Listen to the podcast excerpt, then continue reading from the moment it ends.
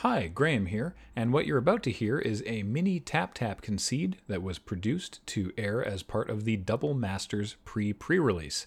But of course, if you're one of our listeners who only interacts with the show via audio podcast, you won't have had an opportunity to see it. So we thought we would put a version in the audio feed so you could enjoy it as well.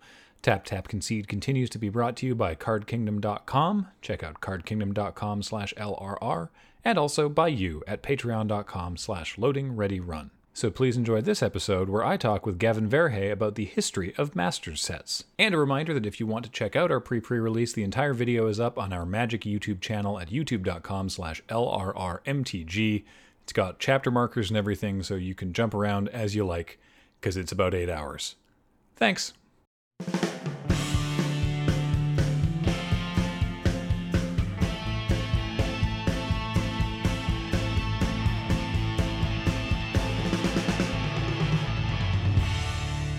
Broadcasting live from the Darksteel Citadel on the plane of Mirrodin. This is a mini Tap Tap Concede for the Double Masters pre pre release. I'm Graham, and joining me is Gavin Verhey, Senior Designer for Magic the Gathering at Wizards of the Coast. Hello. Hello. I'm so glad to be here. The Darksteel Citadel looks great this time of year. It's nice. It's a little, little warm, but it's not bad. Gavin is here to give us a quick history of the breadth of Masters sets as we are here playing the most recent iteration, Double Masters. And we're going to begin all the way back at before even Modern Masters, because you may be unaware that the Master sets, the concept of a Master set, actually started all the way back on Magic Online in 2007 with Masters Edition, which would then become Masters Edition 2, 3, and 4 up to 2011. There was four of these, right? Yeah, there were a ton of Masters editions. And why did we do these? Well, Magic Online started with Invasion, and um, that meant that there were all these old cards that weren't on the platform. And so if you wanted to play a format like Legacy or Vintage or Commander, a lot of these old cards weren't even available. So this was a way to help get these old cards onto Magic Online. And of course, if we're going to drop a bunch of old cards on the format, why not make a really fun um, limited environment too? And so this idea of kind of recombining old sets without creating any new content but allowing for fun limited environments to exist really started to gain a hold. And you know, it was just for Magic Online players. A lot of folks didn't know about it. If you look at it up in Gatherer now, you'll still find these cards, um, and they might look look a little strange to you in some ways. Um, but it was a cool little thing, and that started to get some wheels turning. Yeah, because you could have just released a bunch of cards onto Magic Online, eh, but decided to make it a draftable format instead. Right, and that really allowed us to think about okay, well, what else could we do? We do we be doing with this? And uh, I'll tell you, they all had their own kind of um, feel to them too, because they pulled from different sets and different strategies. I remember my uh, my favorite, I think, was Masters Edition. I think it was three that had uh, the Urzatron in the land slot. So instead of getting a basic land in every pack, you would open an Urza's Mine, Urza's Tower, or Urza's Power Plant, which meant that you could then, you know, assemble your Tron and cast something truly powerful like um, Diabolical Machine, a nice seven mana four four with regenerate. um, so not not quite Karn, but it really allowed for a unique draft environment and some really memorable games. I kind of want to play that. So then after 2011, after the that was the, that was the fourth Masters edition. In 2013, we saw the first modern masters, which is what most people probably know of as the first masters set. Right. And so what was happening at this time is modern had been created, but a lot of players were saying, hey, we need reprints. And we were trying to figure out, okay, well, how can we get the reprints out to the players? And, uh, you know, there was a lot of hesitation given the past with Chronicles. That was a set that uh, didn't go super well for us. Um, but we said, okay, let's try a set full of reprints and let's steal from the Masters Edition playbook and try remixing a bunch of old cards into a brand new draft environment. And we launched it, and it was a hit. It was a ton of fun at the time. I remember fondly drafting the Giants deck. And I remember that it was sort of, you know, because many people weren't familiar with master sets, this was sort of an unknown thing that it was like it's a set of a bunch of reprints uh, which is good because we want the reprints. But then discovering that it was also super fun to draft was great. It's really cool to see those cross set and cross format synergies. You know, drafting an affinity deck full of cards like Frogmite but then also getting a court homunculus from Shards of Alara block. Now, these are two things that didn't really ever go together before, but here they finally got to, you know, um, unsuspending cards and things like that, unsuspending your Rift Bolt, and then casting a Storm spell. While you could do that in original Time Spiral block, was aided by a bunch of really cool and unique new tools here. Um, so it was really fun to be able to draft these decks, and it also felt like kind of a greatest hits of Magic's history.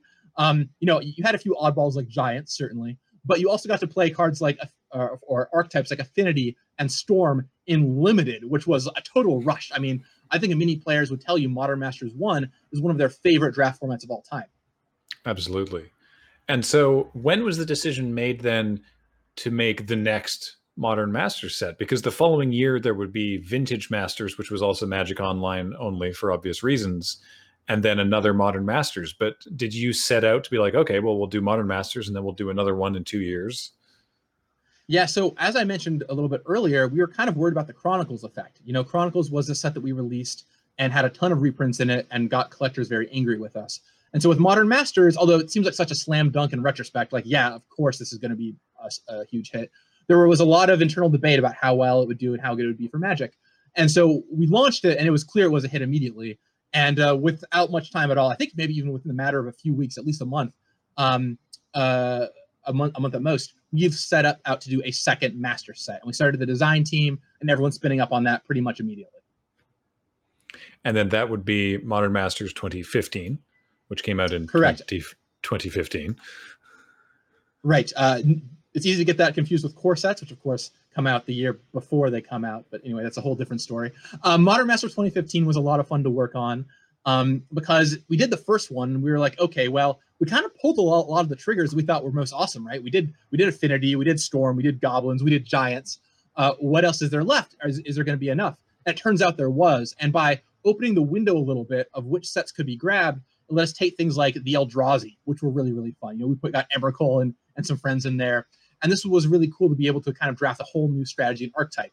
And once again, it came out, and the set was a huge hit. And the Masters train was fully underway at this point because then the next year in 2016 we had Eternal Masters. Yeah, so for the first two Masters, we kind of used the same playbook of okay, it's about modern. Makes sense. That was the hot new thing. But what else could we be doing? You know, we didn't just have to do these for modern forever.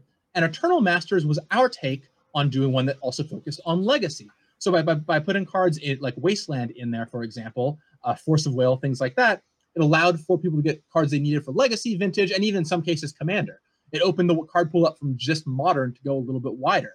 And to me, this is kind of like when the third era of master sets start, right? You think of the first era as Magic Online and the second era as the first couple modern masters.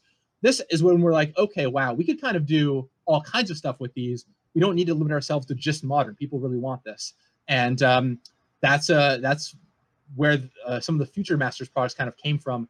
And uh, this was a really exciting one for me. I mean, seeing Wasteland back in a set, fresh out of a pack, that's a really cool feeling.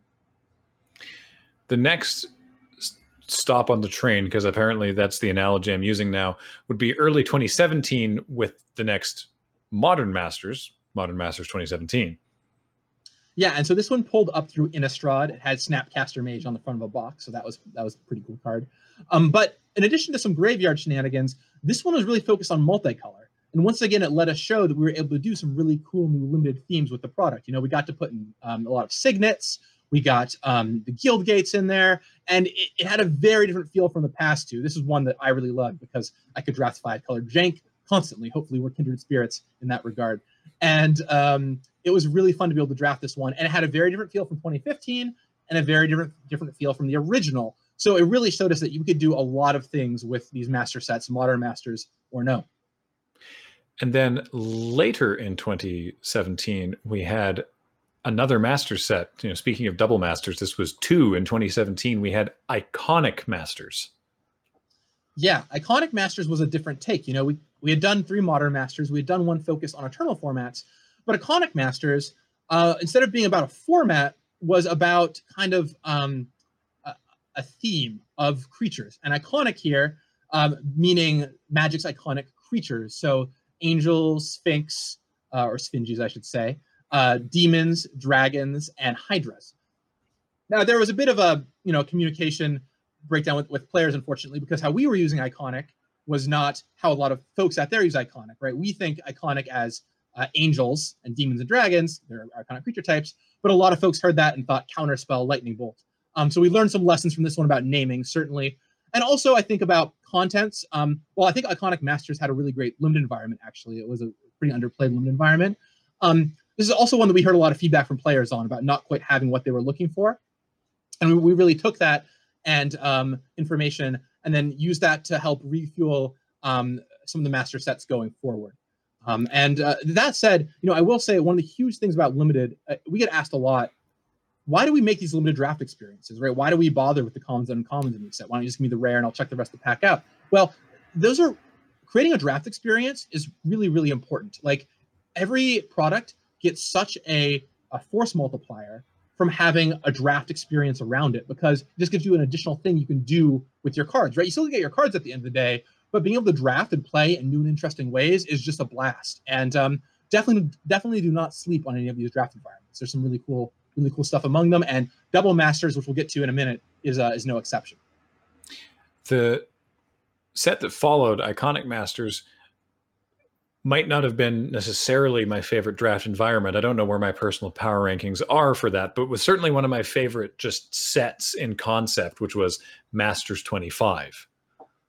Yeah, and Masters 25 is a sweet one. You know, uh, Ethan Fleischer talked for years about how with our 25th anniversary, we should do something really cool and unique and something that really tied into into um, our history of the game. And so with this set, to do things like putting a watermark in the background of every card with that set's expansion symbol. For example, uh, Dirge of Dread is a really fun one for me. You know, it's a card from Onslaught that was a memorable card from um, that limited environment.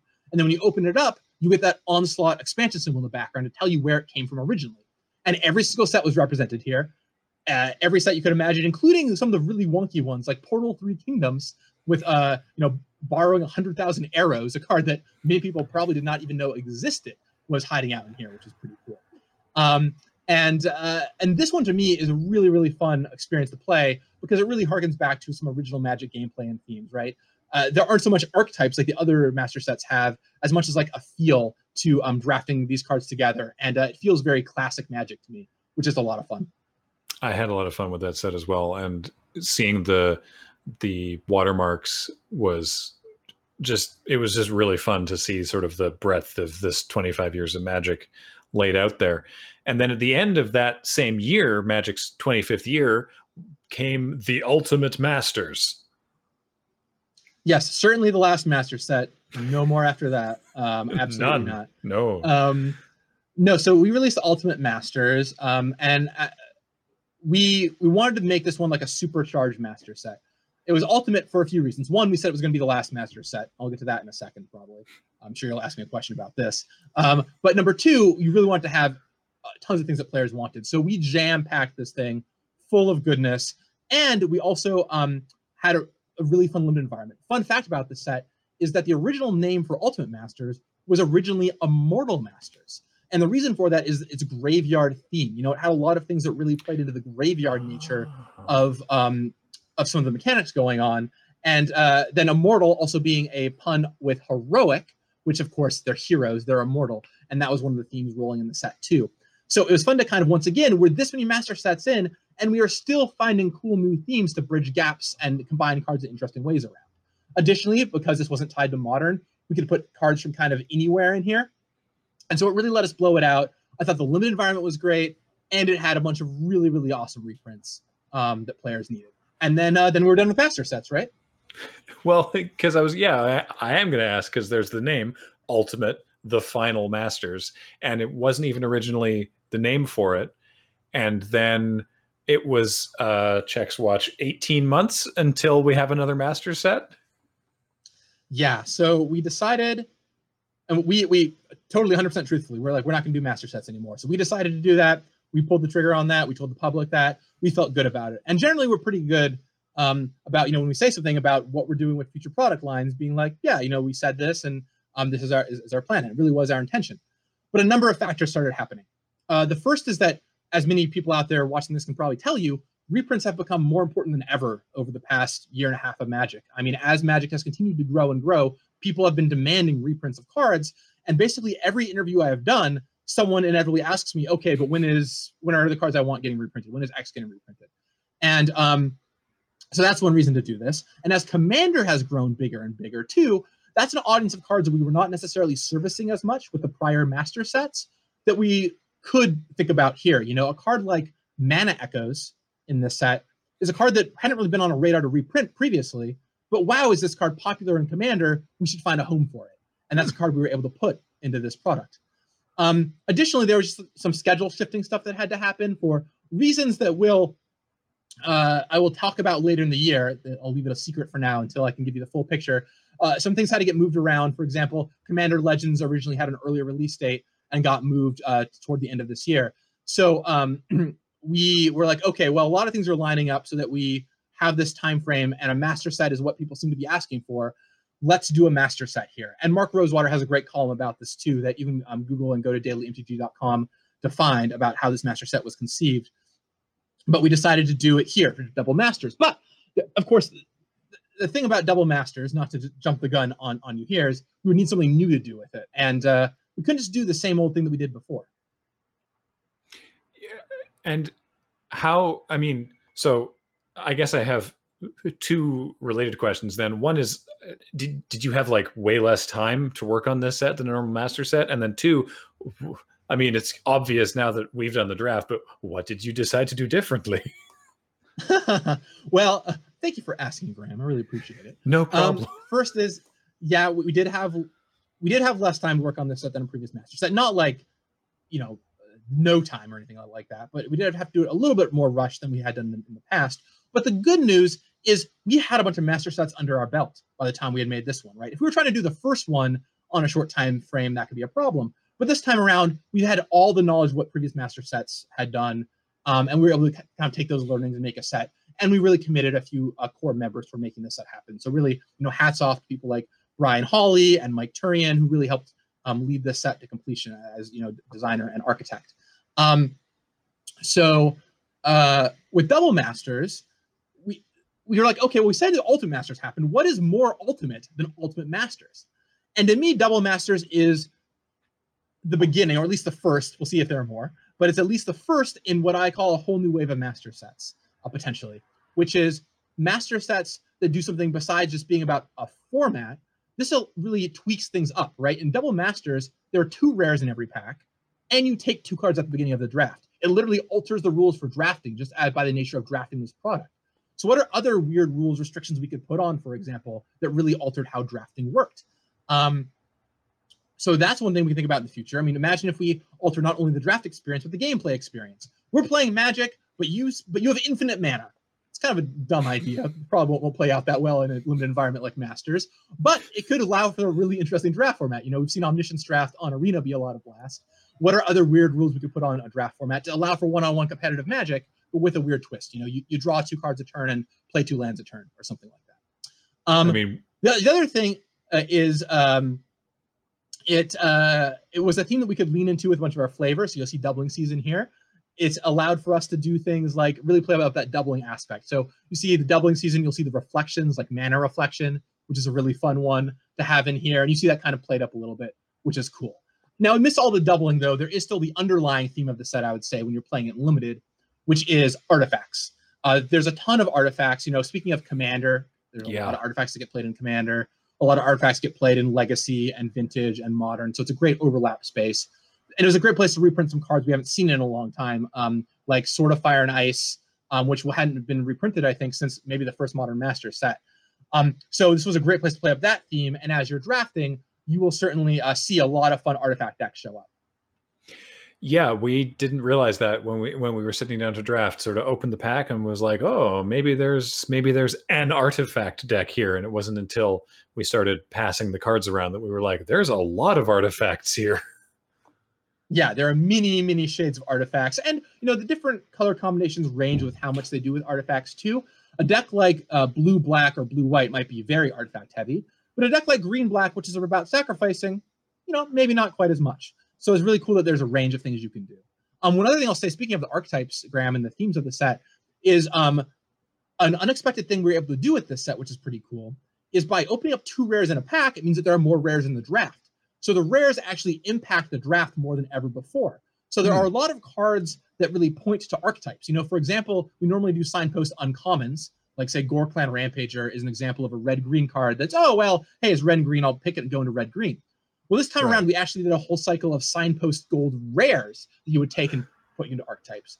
Um, for example, Swiftblade Vindicator is a is a great pick for this. It's a red white card that is about equipment and making it bigger, which fits really nicely into the red white strategy. So, Hmm. um, you know, if that gets opened up, it's likely to float around the table. So that's a really cool little twist we're able to do with this unique draft environment uh, that I think is a fun little uh, nod to how the set was created.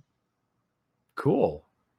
All right. Well, thank you for taking us through, you know, the sort of the the truncated history of master sets. Uh, do you do you feel like I you pro- I know you can't give specifics. Do you feel like there will be further masters to explore in the future? Well, I'm certainly not going to say that we're not doing a master set again. Uh, that uh, that is something I don't feel keen to say at this point in time, uh, given the past. Although, you know, ultimately, if something is right for us to do and right for the players to do, we should do it, even if we look a little silly in the process. And you know, this is one where we said, yeah, we, we aren't going to do this, and then we did it.